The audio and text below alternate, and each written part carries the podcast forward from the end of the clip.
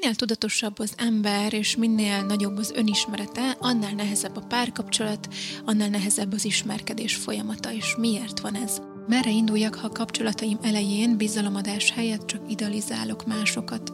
Honnan tudom, hogy haladok az önelfogadás, önszeretet útján, mik a jelei? Aki nőként nem ismeri az apját, van arra módja, hogy ezen felül emelkedjen.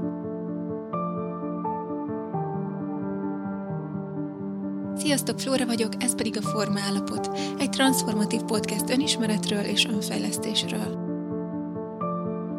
A mai epizód egy kicsit eltérő lesz a megszokottól, mivel ma a ti kérdéseitekre fogok válaszokat adni, legalábbis megpróbálom ezt a lehető legkielégítőbb módon megtenni, de mégis a teljesség igénye nélkül, mivel már most láttam, hogy néhány kérdést órákig lehetne boncolgatni, annyira összetett kérdések érkeztek, de majd ezért megpróbálok mégis olyan válaszokat adni nektek, amivel már el tudtok indulni. És hogyha esetleg ne adj Isten a te kérdésed ezúttal nem kerül beolvasásra, vagy esetleg lemaradtál arról, hogy lehetett kérdezni, akkor se csüggedj, mert hogy a jövőben még nagyon sok ilyen lehetőség lesz, ugyanis tervben van az, hogy a jövőben már ne csak én üljek itt egyedül, hanem az egész csapat itt lesz velem, a Healings Horizon csapata, és együtt fogunk majd nektek segíteni és megválaszolni a kérdéseiteket. És hogyha valaki esetleg lemaradt volna arról, hogy mi is az a Healings Horizon, a Healings Horizon az én önismereti és önfejlesztési központom, ahol egy egész csapat áll rendelkezésre,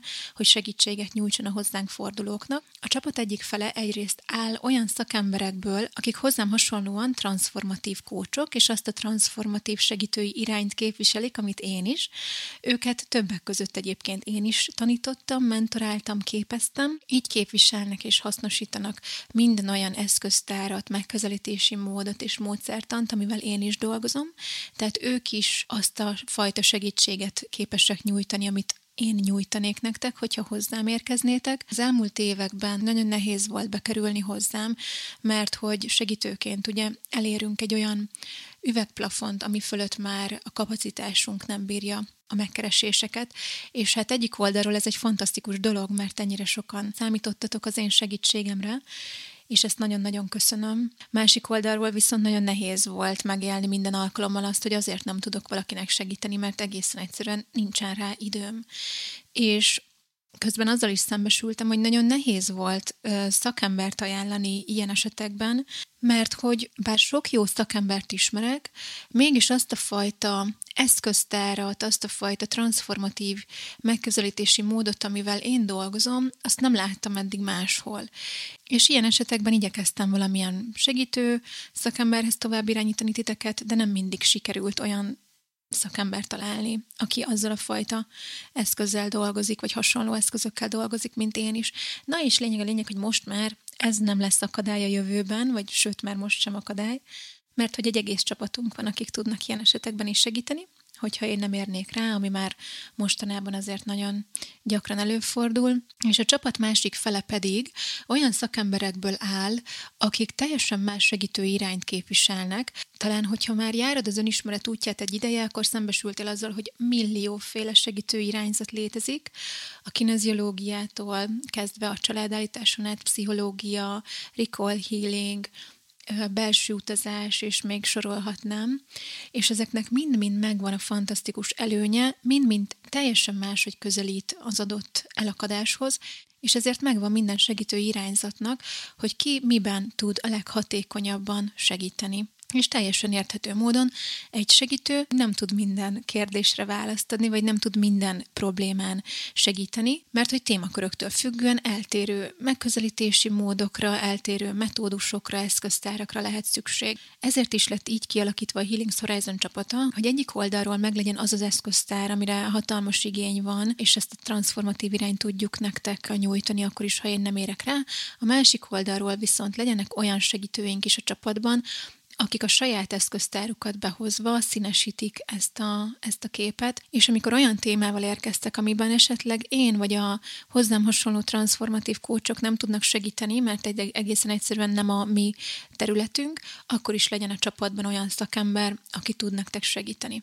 Úgyhogy így nézzünk most ki jelenleg, és amit még szeretnék hangsúlyozni a központtal kapcsolatban, az az a fajta szemléletmód, amit viszont mindannyian képviselünk eszköztártól, megközelítési módtól és segítői iránytól függetlenül, ami pedig az, hogy transformációt szeretnénk, vagyis lényegi átalakulást szeretnénk létrehozni a világban, kezdve az egyéni szintektől, és reméljük azt, hogy ez egy nagyobb, tágabb közegig el tud majd egyszer érni. Éppen ezért bármelyik segítőnkhöz is érkezel a csapaton belül, és bármilyen irányt próbálsz ki, egy biztos, hogy a transformáció lesz az, amit mi mindig szem előtt fogunk tartani, hogy valódi változást tudjon létrejönni az életedben.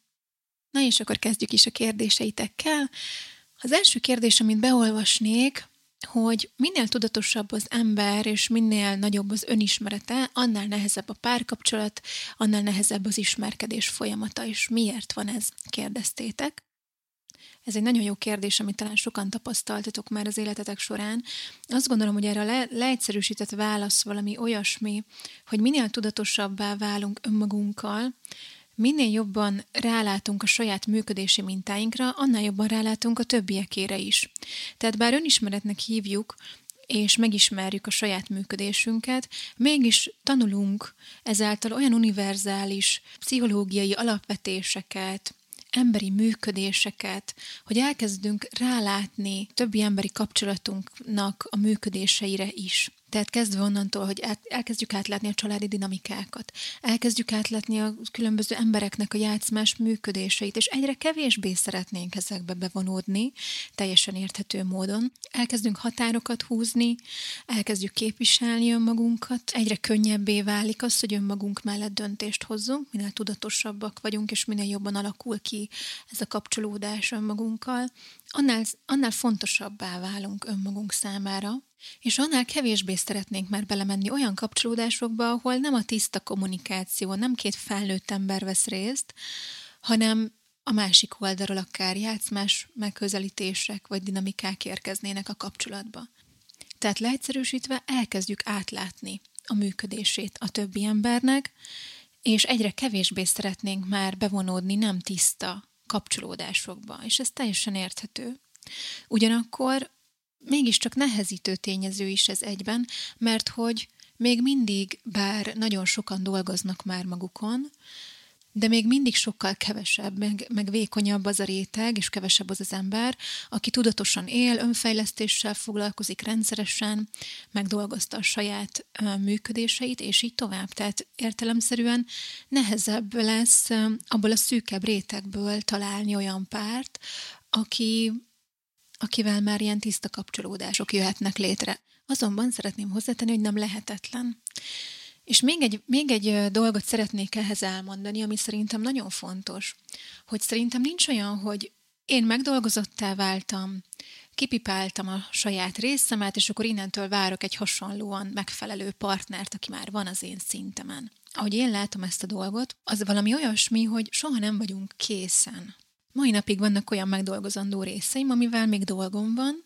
Kicsit úgy tekintek erre, mint egy ilyen hagymára, hogy hagyunk, megyünk befelé a rétegek mentén, és válunk egyre megdolgozottabbá, egyre tudatosabbá, és mindig véleményem szerint olyan partnerekre fogunk rátalálni, akik hasonló szinten vannak éppen, mint amilyenen mi vagyunk. És nagyon érdekes, hogy amikor én a páromat megismertem, akkor már nagyon sok éven ismeret volt mögöttem, és azt gondoltam, hogy hát ez már az itt már mi már nem a, a sérüléseinkre választottunk párt egymásban, itt már nem a belső ö, triggereink alapján akadtunk egymásra, és tudjátok, amit mondunk mindig, hogy, hogy a belső sérüléseink alapján választunk partnert, mert hogy az az ismerős, és akkor felismerjük a másikban, hogy ő majd, persze tudattalanul, hogy ő majd nagyszerű alany lesz ö, abban, hogy triggerelje minket, és a gyermekkori sérüléseinket felelevenítse a jelenben, ezáltal pedig mi kapunk esélyt a gyógyulásra.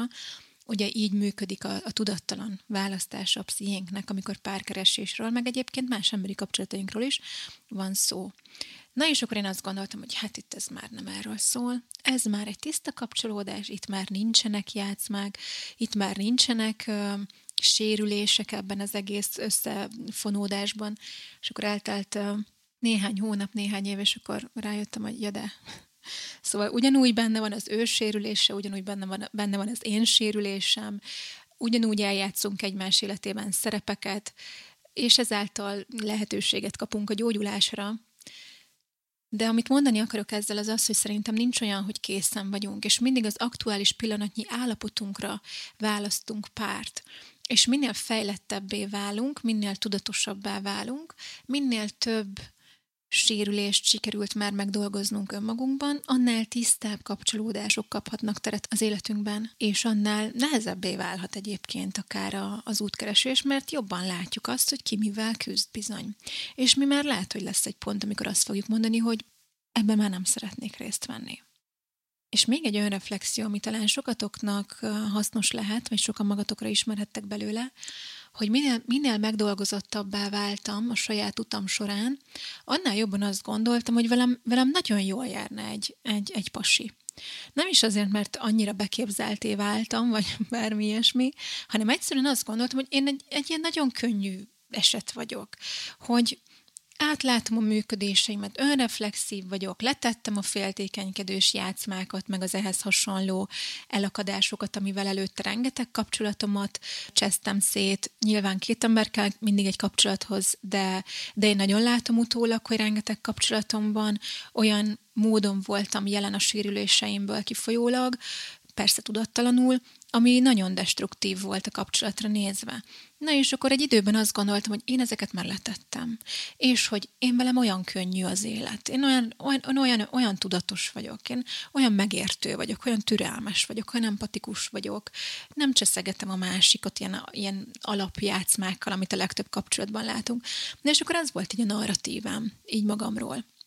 Egészen addig, amíg rá nem láttam arra, hogy egyébként ez így mindig az, persze, csak hogy az önismereti munkával kialakult úgymond egyrészt egy segítő identitás is bennem, egyrészt ugye segítővé váltam, na de ez a segítő identitás valahogy észrevétlenül minden emberi kapcsolatomban elkezdett megnyilvánulni. És már segítő voltam a társam mellett, segítő voltam a barátaim mellett, és minden kapcsolatomban szakmai szemmel voltam jelen.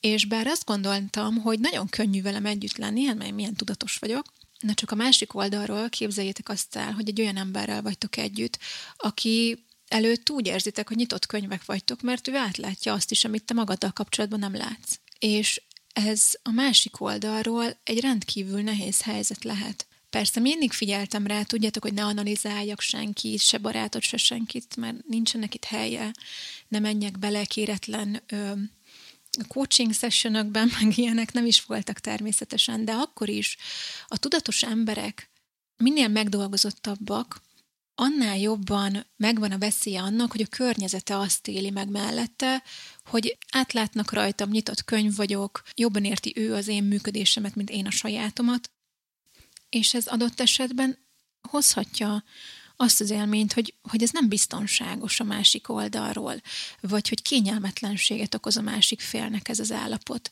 Szóval észre kellett vennem azt, hogy bármennyire azt gondoltam, hogy velem milyen könnyű lehet együtt élni, és milyen könnyű eset vagyok, minden pozitívumot beleértve egyébként, mert azokat tényleg azt gondolom, hogy, hogy pozitívumként jelen vannak, de mégis az árnyoldala is ennek jelen van, hogy közben nagyon nehéz lehet úgy kapcsolódni egy segítővel, vagy egy nagyon tudatos, megdolgozott emberrel, hogy te abban ne érezd magad kiszolgáltatottnak.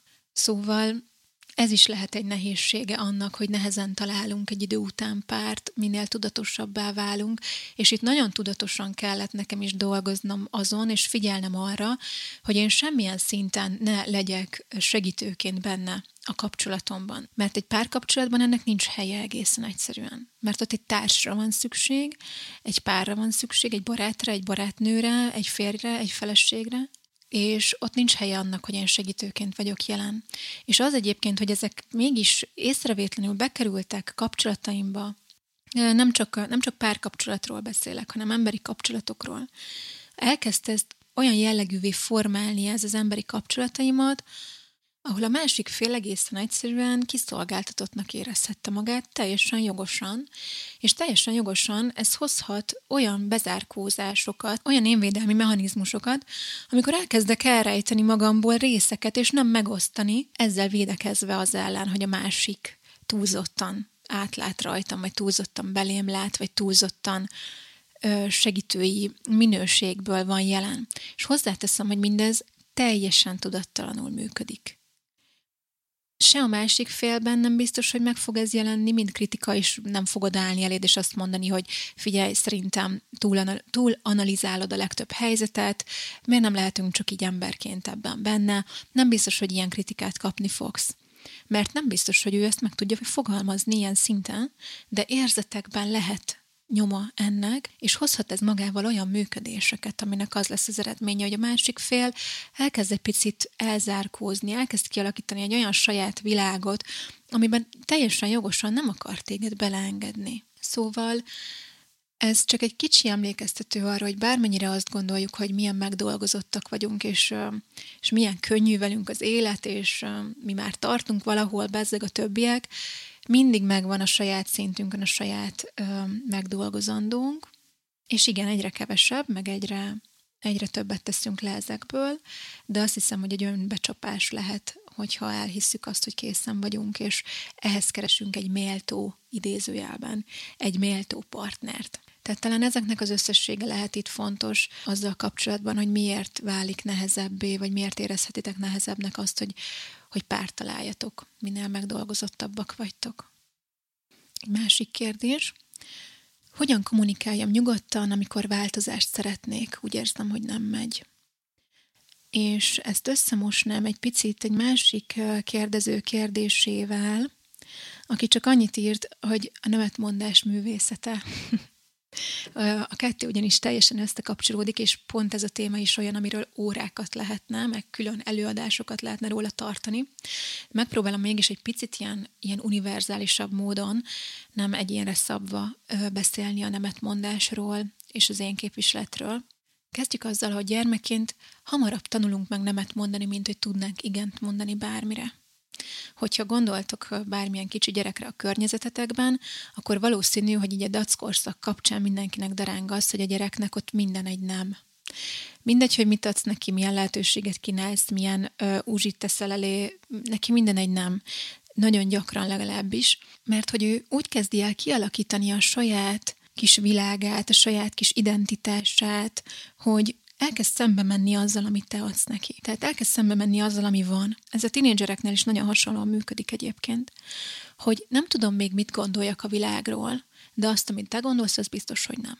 És úgy alakítom ki a saját elképzelésemet, hogy szembe állok azzal, amit te nyújtasz nekem, vagy amit te mondasz, hogy milyen ez a világ. Ehhez nagyon hasonlóan működik az, amikor pici gyerekek vagyunk, és kezdjük felfedezni az énünket, hogy mi létezünk, mint különálló individum.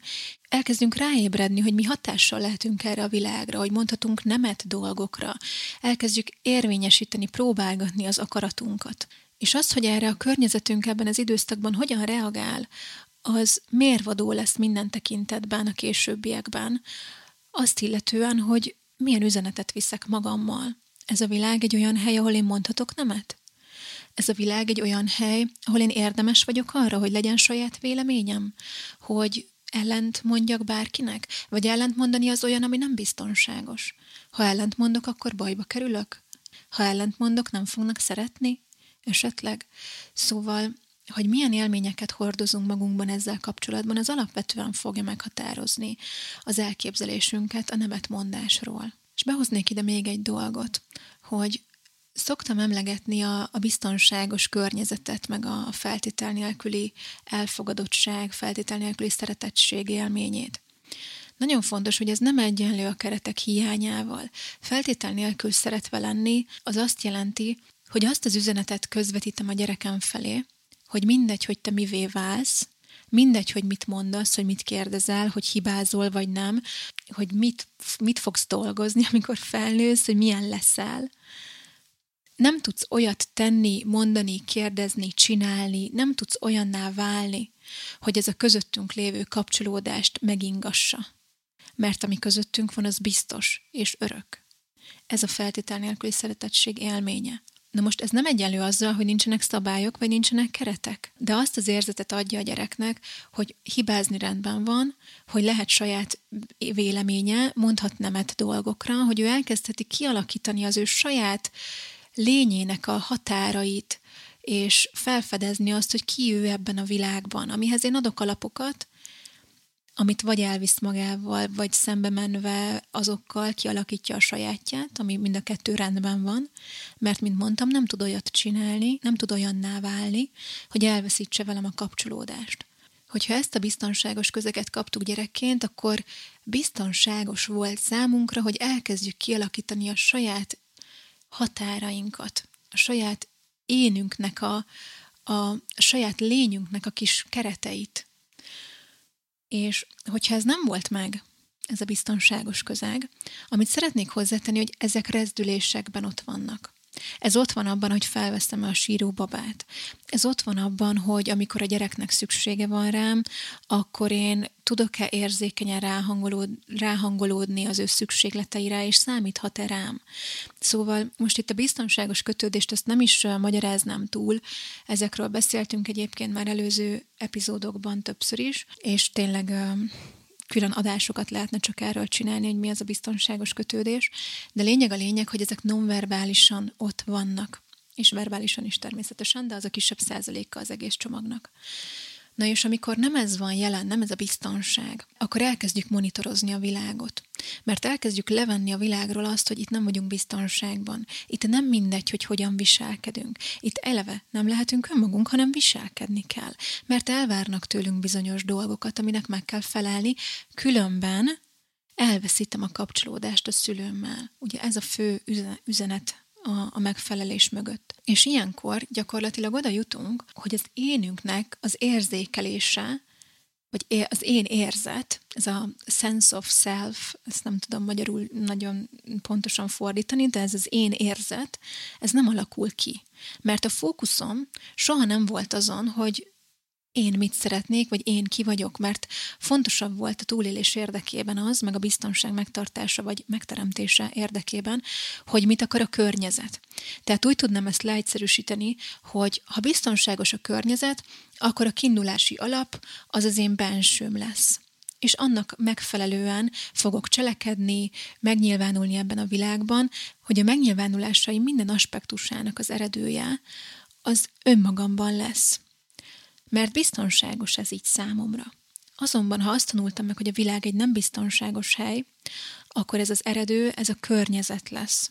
És én elkezdek igazodni, és ahhoz, hogy tudjak igazodni, ahhoz ugye tudnom kell, hogy mihez igazodjak, tehát elkezdem monitorozni a környezetemet, és elkezdem megtanulni, hogy hogyan kell itt viselkedni, hogyan kell itt lenni ebben a világban, mit várnak el tőlem, annak érdekében, hogy biztonságban tudjam magam.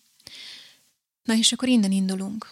És aztán felnőve észrevesszük, hogy nem tudunk önérvényesíteni, hogy nem tudunk bemenni a főnökhöz és fizetésemelést kérni, hogy nem tudunk nemet mondani egy barátnak egy meghívásra, vagy egy családtagnak valamilyen szívességre, és így tovább. És akkor ugye azt csináljuk, hogy elmegyünk nagyon sokszor ilyen workshopokra, hogy hogy kell nemet mondani, meg megveszünk ilyen könyveket, és akkor próbáljuk azokat a fix lépéseket magunkévá tenni, és azon kapjuk magunkat, hogy, hogy még ha sikerül is, de talán így mindenkinek átjön ez az élmény, hogy egy ilyen önmagam megerőszakolása történik ilyenkor, mert a belső lényem ellenkezik azzal, ami történik, amit próbálok magamra erőszakolni. És ez azért van, mert egy kívülről befelé történő változást próbálok előidézni, hogy csinálok valamit, és azt várom, hogy attól majd belül jobban érzem magam. De ez általában nem történik meg.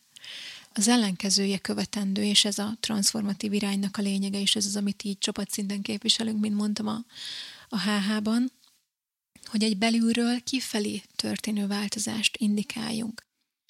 Ahhoz, hogy képessé váljunk majd egy pontján az életünknek határokat húzni, képviselni önmagunkat, vállalni önmagunkat, akár veszteségek árán is, vagy akár konfliktusok árán is, ahhoz először fel kell térképeznünk azt, hogy mikor tanultuk meg, hogy határt húzni, megnyilvánulni önazonosan, kifejezni a saját vágyainkat, szükségleteinket, igényeinket, az valami elítélendő dolog, vagy valami olyan dolog, ami miatt bajba kerülhetünk. Hogy mit üzent nekem a világ, amikor egészen kicsi voltam. Azért is lehet felnőttként nagyon nehéz határokat húzni és nemet mondani, mert ahhoz egyfajta sebezhetőséget kell vállalnunk, ami mindig ott van egy én képviseletben. Szoktam is mondani, hogy a sebezhetőség, a határaink meghúzása és az én képviselet egymástól elválaszthatatlanok, és egymás nélkül nem léteznek, mert mindegyik a pillanatnyi legönazonosabb állapotunk kifejezését jelenti. Ugye, hogyha szeretnénk határokat húzni, szeretnénk meghúzni a határainkat, akkor az elsődleges feladatunk, hogy fel tudjuk ismerni, hogy hol vannak ezek a határok, és azt, amikor ezeket átlépi valaki. Itt lesz fontos megint ez, amit mondtam az előbb, ez a sense of self, hogy ez az én érzet, hogy így kapcsolódok önmagamhoz, és érzékelem azt, amikor egy olyan közeledés történik valaki részéről, ami egy határátlépés. Ahhoz, hogy fel tudjuk ismerni, hogy ez megtörténik, és lássuk, hogy hol vannak a mi határaink, be tudjuk ezeket, ezeket azonosítani, kell, hogy kapcsolódjunk az érzéseinkhez, mert mi fogja megmondani, hogy hol van a határunk? Hát az érzéseink. Az érzéseinkből fogjuk tudni, hogy valami történt. Ugyanis mindig, amikor egy határt átlépnek, akkor ami keletkezik, az egy indulat. Azért keletkezik ilyenkor indulat, mert ez, ez az indulati energia tesz téged képessé arra, hogy meghúzd azt a határt, és kiállja önmagadért, és mondjuk leegyszerűsítve azt mond, hogy ne haragudj, de ez nekem nem fér bele. Ehhez kell egyfajta felindultság, egy, egy érzelmi energia, ami arra motivál, arra ösztönöz téged, hogy ezt meg tud tenni. Na ez az, amit minden alkalommal szinte legtöbben elnyomnak magukban, mert hogy egy olyan világban élünk, ahol társadalmilag vannak olyan konvenciók, amik keretek közé szorítanak minket, és egészen egyszerűen mondjuk nem mondhatok nemet a főnökömnek például. Szóval kell, hogy tudjuk érezni azt, amikor itt az ideje annak, hogy határokat húzzunk. Miért lehet az, hogy valaki nem érzi? Na azért, amit az előbb beszéltünk, hogy ez az én érzékelés, ez az én érzet, nem alakult ki, mert az eredő az soha nem önmagamban volt, hanem a kiindulási pont mindig a környezet volt, és az volt az elsődlegesen fontos szempont, hogy mihez kell itt alkalmazkodni, nem pedig az, hogy én mit szeretnék. És ezért a fókusz az valahogy leegyszerűsítve soha nem önmagamon volt, hanem a környezeten, amihez alkalmazkodni kellett a túlélés érdekében. Tehát ebből már sejthetjük, hogy ahhoz, hogy akkor ugye tudjunk határokat húzni, és fel tudjuk ismerni, hogy ezek hol vannak, ahhoz érzékelnünk kell, hogy ezek hol vannak, ahhoz, hogy érzékeljük, ahhoz pedig kell, hogy visszakapcsolódjunk önmagunkhoz. És itt jön képbe az, amiről sokat szoktam nektek beszélni, meg írni, az elidegenedés önmagunktól. Hogy elveszítettük már pici gyerekként azt a kapcsolódást önmagunkkal, ami ezeket lehetővé tenné számunkra, pedig senki nem születik meg enélkül. Láttunk-e már olyan gyereket, aki, aki nem tudja, hogy mire van szüksége, vagy nem fejezi ki azt, hogy a szüksége van valamire? Ugye minden gyereknek, meg minden élőlénynek, amikor erre a világra jön, az elsődleges ösztönei mondják meg azt, hogy mire van szüksége, és ezt ki is fejezi azonnal. Történik ez így egészen addig, amíg aztán kifejezni már kevésbé biztonságos, mintha magába folytja ezt. Szóval így történik az, hogy elidegenedünk önmagunktól, de ezt most megint nem fogom itt ragozni, mert hogy volt már erről sok podcast epizód, úgyhogy ezeket vissza tudjátok hallgatni, meg lehet, hogy már sokatoknak ismerős ez a téma. Tehát elidegenedünk önmagunktól, elveszítjük a kapcsolódást az érzéseinkkel, a belső világunkkal, ennek okán észre se vesztjük sokszor, hogyha átgázolnak rajtunk, és természetesen ezért nem is tudjuk meghúzni azt a határt, mert nem vesztük észre, hogy határátlépés történt. Jobbik esetben észrevesszük, csak elnyomjuk az érzést, nem kerül kifejeződésre, és majd mindjárt erről is beszélek, hogy ez miért van. Ahhoz tehát, hogy visszakapcsolódjunk önmagunkhoz, és helyreállítsuk ezt, a, ezt az elidegenedést, ahhoz fel kell tárni azt, hogy mi okozta ezt az elidegenedést. Ezt ugye meg kell keresni, ezt a pontot a gyerekkorban, és lehetőleg fel kell dolgozni azt, ami ott akkor történt velünk. Ezáltal elkezdjük megérteni a, a múltunkban történő dolgokat, ami kevés, a megértés nem elég. Attól, hogy megértettem, rálettem valamire, még nem, mind, nem minden esetben lesz változás, mert hogy attól, ha érzelmileg nem kapcsolódom önmagamhoz vissza, ha nem engedem vissza magamba azokat az érzéseket, amiket ott elfolytottam, mert túl nehéz volt megélni gyerekként, és teszem ezt azóta is, akár még a jelenben is, akkor akkor az érzékelés nem lett helyreállítva, csak megértettem, hogy ez történt velem, de ugyanúgy nem vagyok valójában beljebb. Tehát nagyon fontos, hogy az érzéseken is dolgozzunk, illetve az intuíciókon, az ösztönök szintjén, mert hogy a zsigereinkben tudjuk azt, hogy mi a jó nekünk. Mert mindannyiunkban van egy én, aki észreveszi azt, hogyha te nem önazonosan viselkedsz. Tehát amikor észreveszed, hogy nem önazonosan viselkedsz, észreveszed, hogy itt kellett volna nemet mondani, itt kellett volna határt húzni, ki az, aki ezt észreveszi? Te magad. Ott van benned egy ilyen iránytű, ami jelez ilyenkor, hogy nem viselkedsz önazonosan, ez az, amit ilyenkor próbálunk elnémítani, ez az, ami beszél a belsőnk legmélyéből hozzánk, és tudja azt, hogy mire lenne szükség az adott helyzetben, és ettől az én résztől vagyunk elidegenedve, ettől az autentikus éntől, mert ez szerint az iránytű szerint cselekedni gyerekként nem volt biztonságos. Ezt teszi velünk a nem biztonságos környezet. Tehát ide szeretnénk vissza kapcsolódni, ezáltal helyreállítva az érzéseinket, ez egyébként sokszor egy fájdalmas folyamat, mert ilyenkor szembesülünk azokkal a hiányokkal, azokkal a sebekkel, amiket, amiket gyerekként szereztünk, és, és akkor erre szoktam mondani, hogy el kell siratni, amit el kell siratni. És ilyenkor normális az, hogy szembesülünk ennek a fájdalmával, ennek a hiánynak a fájdalmával. De azáltal, hogy erre képessé válunk, hogy elkezdünk ránézni a gyermekkorunknak a fájó részeire, a traumáinkra, elkezdjük annak az érzésvilágát visszaengedni az életünkbe, amit akkor elzártunk, mert egyszerűen túl kicsik voltunk hozzá, hogy érezzük azt a fájdalmat. És itt lesz nagyon fontos megint az a mondat, amit szoktam idézni a Máté Gábortól, hogy a psziché nem tud megóvni minket a sérülésektől, de a sérülésekből fakadó fájdalomtól igen teszi mindezt úgy, hogy elvágja a kapcsolódást ezzel a belső érzékeléssel, és a tudatalattiba kényszeríti ezeket az érzéseket. Ezért lesz az leegyszerűsítve, hogy felnőttként átlépik a határaidat, és te nem veszed észre, mert elfolytod. Ugye ez az elfolytás. Az elnyomás pedig az, amikor tudatra jön, érzem, itt van az a helyzet, most kéne határt húzni, de nem teszem meg. Na ezt miért csináljuk? Azért, mert gyerekként megtanultad, hogy ha ezt megtennéd, akkor bajba kerülnél. És itt megint fontos lesz az, hogy feltárjátok azt a, a segítőddel, hogy hogyan tanultad te meg azt, hogyha te kifejezed önmagadat autentikusan, akár nemet mondasz valamire, meghúzol egy határt, szembe mész azzal, amit a szüleid elvárnak, akkor ez nem lesz számodra biztonságos. Mert hogy ez az én részed, az a kicsi gyerek, az a belső gyerek, aki megtanulta, hogy nemet mondani nem biztonságos, kifejezni magam ösztönösen, autentikusan, az nem biztonságos. Ő az, aki letilt téged a jelenben arról, hogy ezt megtedd. Ő az, akivel szembe mész olyankor, amikor mégis ezt magadra erőlteted, és ezért érzed magad annyira rosszul ilyenkor, mint ha megerőszakolnád saját magadat. Mert van benned egy lény, egy kicsi rész, egy ilyen rész, aki megtanulta, hogy ezt megtenni egyenlő azzal, hogy elveszítesz fontos kapcsolódásokat az életedben, amik az életedet jelenthetik akár. És ezért ő ilyen esetekben, mikor, mikor nemet mondani készülsz, vagy határt húzni készülsz, akkor behúzza a kéziféket, és próbál téged megakadályozni, hogy ne csinálj ilyet.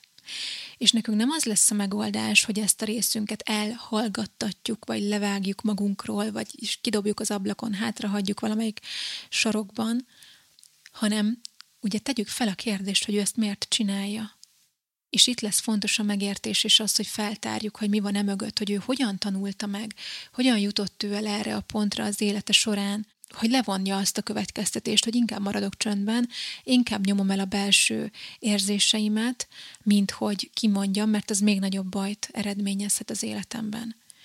És neki szeretnénk a biztonság élményét helyreállítani, mert számára az, hogy nem mond nemet, hogy alárendelődik, hogy nem húz határokat, hogy nem képviseli önmagát, hogy nem vállalja a sebezhetőségét, ezek mind-mind megküzdési mechanizmusok. Mert így tudott túlélni a világban, ezekkel élt túl, és ezeket üzemelteti a jelenben is, a mai napig. És annyi történik, hogy ez akkoriban tényleg hasznos volt, csak ma már nem az, mert ma már méltatlan helyzeteket eredményez, akár, ahol neked ki kéne állni magadért, de mégsem tudsz, és neki ezek a megküzdési mechanizmusok kicsit olyanok, mint egy ilyen pajzs, tudod? Mert ő nem érzi magát biztonságban ebben a világban, mert számára a világ egy nem biztonságos hely volt. És megtanult, hogy ezzel a pajzsal tudok túlélni. Na mi történik, ha elveszed a pajzsot tőle, és magá, magadra erőlteted kvázi a, a nem tudom hány lépcsős mondj nemet technikát, ezzel elveszett tőle pajzsot, és még jobban félni fog.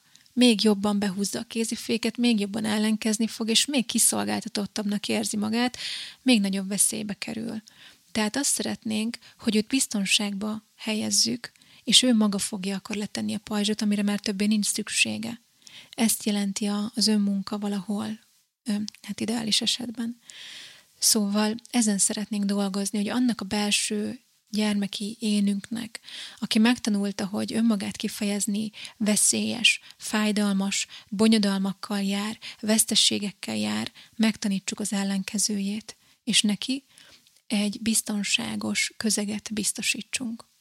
Erről is volt már szó előző epizódokban, Úgyhogy ennek a hogyanjába most nem mennék annyira mélyen bele, de az fontos lesz, hogy az önmagunk felé tanúsított gyengétség és együttérzés ennek a kezdeti fázisa.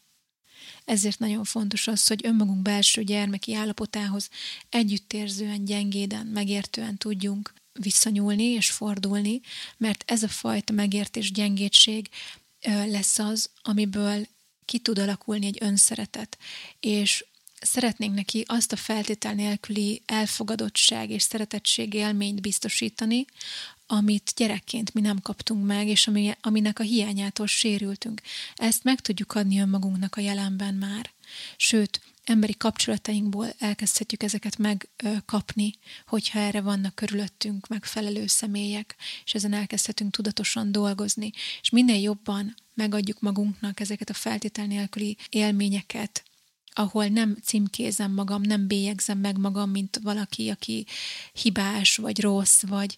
Tehát ez az önostorozás, hogyha ezt felváltja az együttérzés, az elfogadás, a megértés önmagam felé, akkor sokkal könnyebb lesz elkezdeni menni abba az irányba, hogy elkezdjük magunkat képviselni.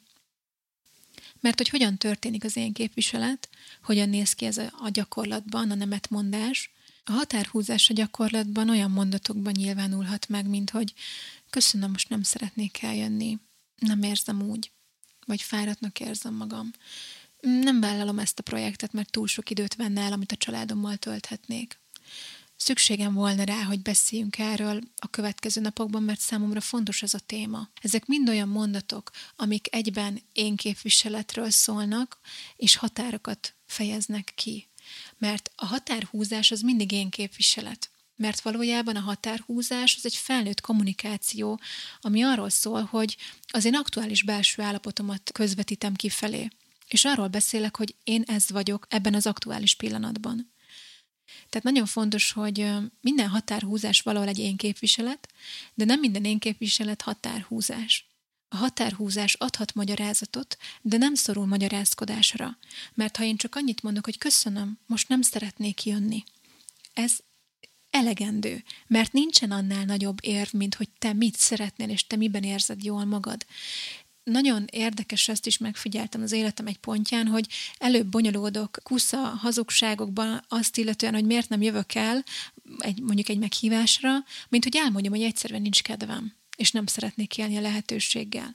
Miért csináljuk ezt? Hát ezt is azért, mert megtanultuk, hogy az, hogy te mit szeretnél, az kit érdekel, ugye mondják a szülők, hogy akarni a vécénkkel, meg, meg én is szeretnék sok mindent, aztán nincsen. Szóval ezekkel, ezekkel így megtanítanak minket arra, hogy az, amit te szeretnél, az ne haragudj, de nem nyom alatba semmit. Szóval nem is gondolunk bele abba, hogy az, hogy én nem szeretnék valamit, az egyszerűen lehet egy, egy érv. És hogyha a másik személy fontos a számomra, akivel szemben ez a határhúzás vagy én képviselet születik, akkor adhatok mellé magyarázatot. Nagyon fontos vagy nekem, most nem szeretnék eljönni egy következő alkalommal nagyon szívesen, most itt egészen egyszerűen arról van szó, hogy nagyon fáradtnak érzem magam. Adtam egy magyarázatot, mert fontos számomra a másik személy. De nem szorul magyarázkodásra, mert ez önmagában is megállja a helyét, mert ez önmagában egy érv ez önmagában egy indok, hogy köszönöm, nem szeretném, most nem érzem úgy, és pont. Jogosan félünk attól, hogy a másik oldalon ezt nem fogják elfogadni, vagy sértődést eredményez, mert hogy csak az képes elfogadni mások határait, akinek vannak sajátjai. Erről is volt már egy podcast epizód. És hogy talán látjátok ezekben a mondatokban, hogy minden én képviselet, minden határhúzás, az egyben egyenlő azzal, hogy én vállalok valamiféle sebezhetőséget. Mert azzal, hogy kikommunikálom az aktuális pillanatnyi állapotomat, már betekintést engedek önmagamba. Úgy szoktam ezt így képletesen leírni, mint hogyha lenne rajtunk egy szívzár, amit ilyenkor lehúzok, és azt mondom, hogy ez vagyok én. És egy pillanatra engedek betekintést magamba. És ezzel te lehet, hogy visszaélsz, lehet, hogy nem fog tetszeni, amit oda bent látsz, lehet, hogy nem fogod megérteni, amit mondok, de enélkül nem lehet határt húzni, enélkül nem lehet én képviseletet gyakorolni, mert ezek kéz a kézben járnak. Határokat húzni csak felnőtt ember képes, mert csak felnőtt embernek vannak határai. Nem fizikailag felnőtt emberről beszélek, hanem olyanról, aki mentálisan, lelkileg és minden szinten felnőtté ért, nem csak testileg. Egy felnőtt embernek vannak határai, szükségletei, és képes ezeket kikommunikálni a világba, képes ezek mellett kiállni, érvelni, és képviselni önmagát. És ezáltal valahol mindig sebezhetőséget vállal, mert önmagáról beszél, lehúzza a cipzárt, és azt mondja, hogy ez vagyok én, és lehet, hogy ez tetszeni fog a világnak, és az is lehet, hogy nem. És nincs ráhatásom arra, hogy melyik, melyik végkimenetelle lesz a dolognak. Ezért mondjuk azt, hogy ezek együtt járnak. És ahhoz, hogy erre képesek legyünk, ahhoz felnőtté kell érni.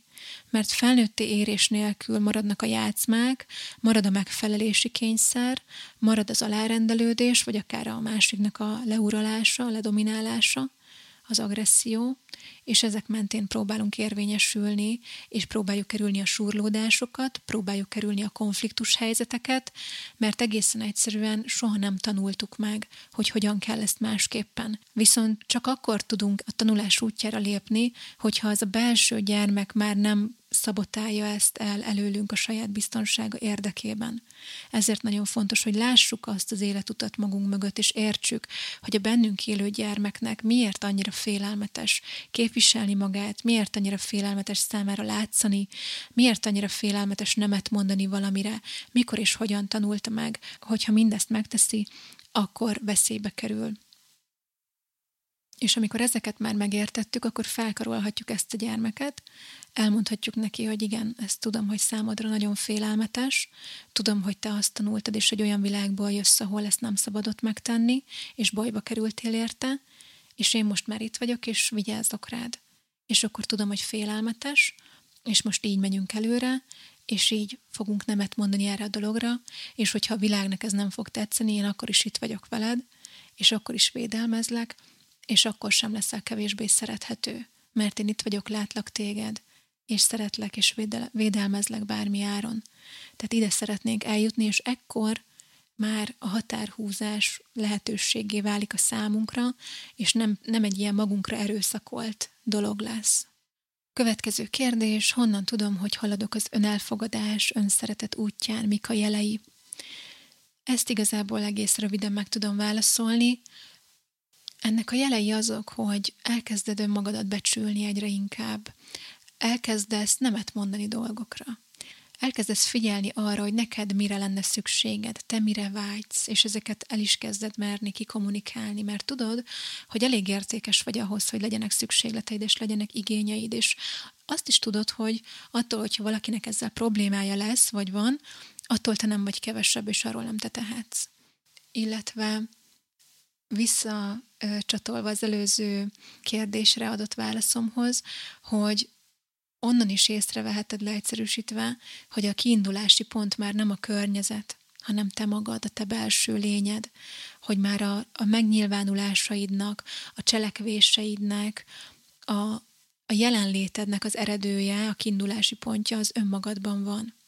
És nem abból eredezteted önmagadat, hogy a környezet mit szól majd ehhez ezekben kezd el elsődlegesen megnyilvánulni. Egyre több időt töltesz magaddal, egyre jobban vágyni kezdesz arra, hogy magaddal legyél, hogy értékes időt tölts magaddal, egyre jobban elkezdenek átalakulni az emberi kapcsolataid is talán, mert egyre kevésbé viseled el a méltatlan helyzeteket, egyre jobban zavar, hogyha valaki nem tisztelettel bánik veled, vagy nem látja benned azt az értéket, amit te már elkezdtél látni önmagadban és ezek előbb-utóbb elkezdenek annyira kínzóvá válni, hogy tettekké formálódnak remélhetőleg, és elkezdesz, elkezdesz határokat húzni, igen, nemet mondani, elkezdesz önmagad mellett döntéseket hozni.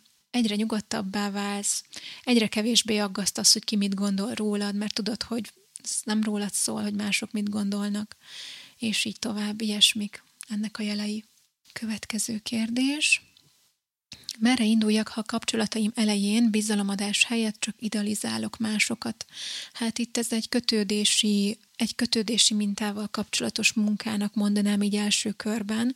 Persze ennyire pici információ alapján nem akarok semmit így rányomni, semmilyen bélyeget, de amikor arról van szó, hogy nehezen, nehezen tudunk elköteleződni a társunk mellett, nem akarjuk őt közelengedni magunkhoz, az nagyon gyakran egy elkerülő kötődési mintát feltételez a háttérben.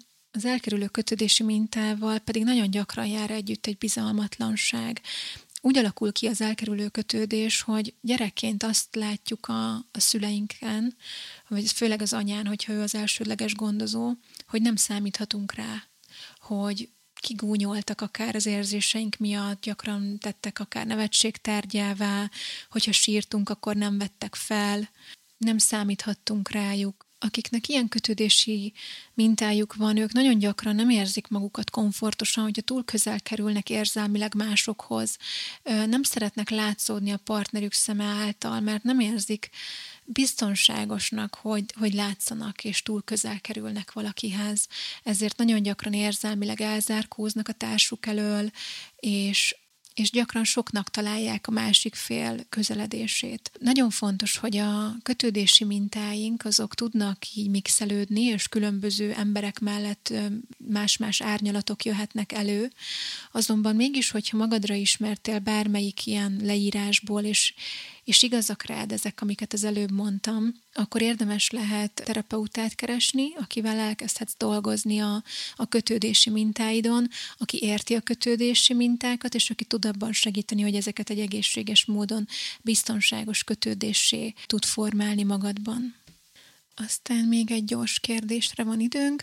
Aki nőként nem ismeri az apját, van arra módja, hogy ezen felül emelkedjen? Azt gondolom, hogy igen, erre van mód, hogy gyógyuljunk ebből a sérülésből, bár az élmény mindig velünk fog maradni.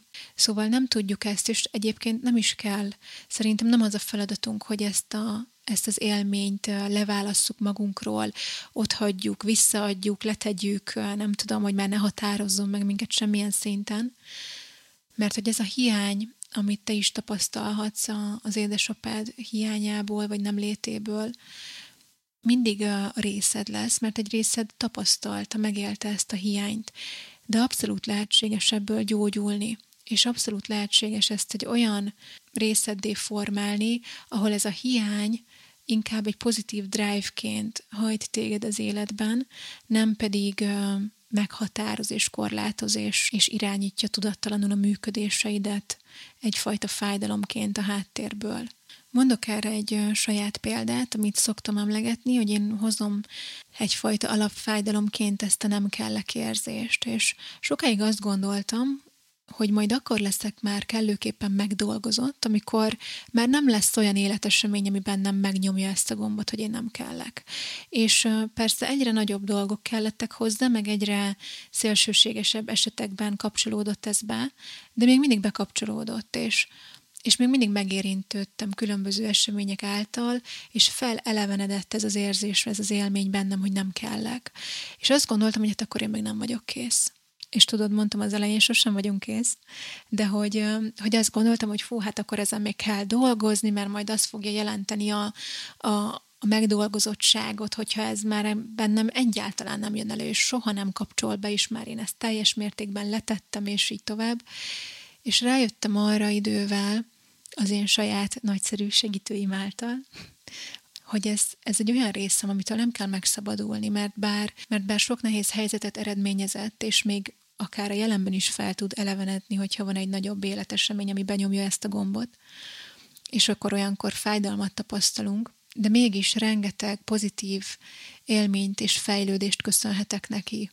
Mert hogyha nem lett volna az életem része ez a nem kellek érzés, akkor nagyon sok élményt, ami mögött ez a hajtóerő volt, nem tudhatnék most magaménak ez a hajtóerő volt például az a mögött, hogy segítővé váljak, hogy kelljek, ugye, hogy fontos dolgokat tudjak létrehozni, hogy egyre több mindenben tudjak segíteni, hogy egyre jobbá váljak abban, amit, amit csinálok, hogy fejlődjek, hogy a kapcsolataimban egy-egy nehézséget megfejlődjünk közösen. Ezekben mind ott volt mögötte az a hajtóerő, hogy, hogy szerettem volna kelleni, és hogyha ez, ez az élmény nem lett volna a sajátom, akkor ma nem ott lennék, ahol vagyok, és ezért igazán hálás tudok lenni, hogy ez az életem része volt, és talán annyi a dolgom, hogy ne hagyjam, hogy ez meghatározzon engem olyan szinten, hogy tudattalanul mozgasson, ilyen láthatatlan szálakon, hanem csak tudjam azt, hogy, hogy helye van ennek az életemben, és rendben van az, hogy ez néha megérintődik, tudom, hogy honnan származik, és és elképzelhető, hogy mindig lesz egy részünk, akiben, hogyha ez felelevenedik, akkor ez okoz egyfajta bánatot vagy szomorúságot, Ugyanakkor idővel és befektetett önmunkával egyre kevesebb szer érintődnek meg majd bennünk ezek a sebek, és egyre nagyobb horderejű dolgok kellenek ahhoz, benyomódjanak ezek a bizonyos gombok. Ennyi kérdésre volt időnk a mai alkalommal. Köszönöm szépen, hogyha írtál kérdést, hogyha esetleg nem olvastam be a tiédet, akkor, amint az elején is mondtam az epizódnak, ne csüggedj, lesz még sok ilyen lehetőség. A Healings Horizon csapatával is fogunk jelentkezni, hogy megválaszoljuk a, a jobbnál jobb kérdéseiteket és ilyen módon is segítségetekre legyünk, hogyha pedig szeretnétek kapcsolódni velünk, velem, a csapattal, kérdésetek merülne fel, akkor pedig tudtok minket keresni egyrészt az Instagram felületünkön is a Healings Horizon Instagram oldalán, vagy az infokukac healingshorizon.com e-mail címre tudtok írni nekünk, vagy engem is kereshettek egészen nyugodtan az én saját e-mail címemen, a saját weboldalamon keresztül, és bár nekem már nincs kapacitásom új ügyfelet fogadni jelenleg, de abban mindenkinek segítek, hogy megtaláljuk számotokra a megfelelő szakembert, kísérjelek titeket ezen az úton, amit a központon belül bejártok adott esetben. Köszönöm, hogy itt voltatok, hamarosan folytatjuk, sziasztok!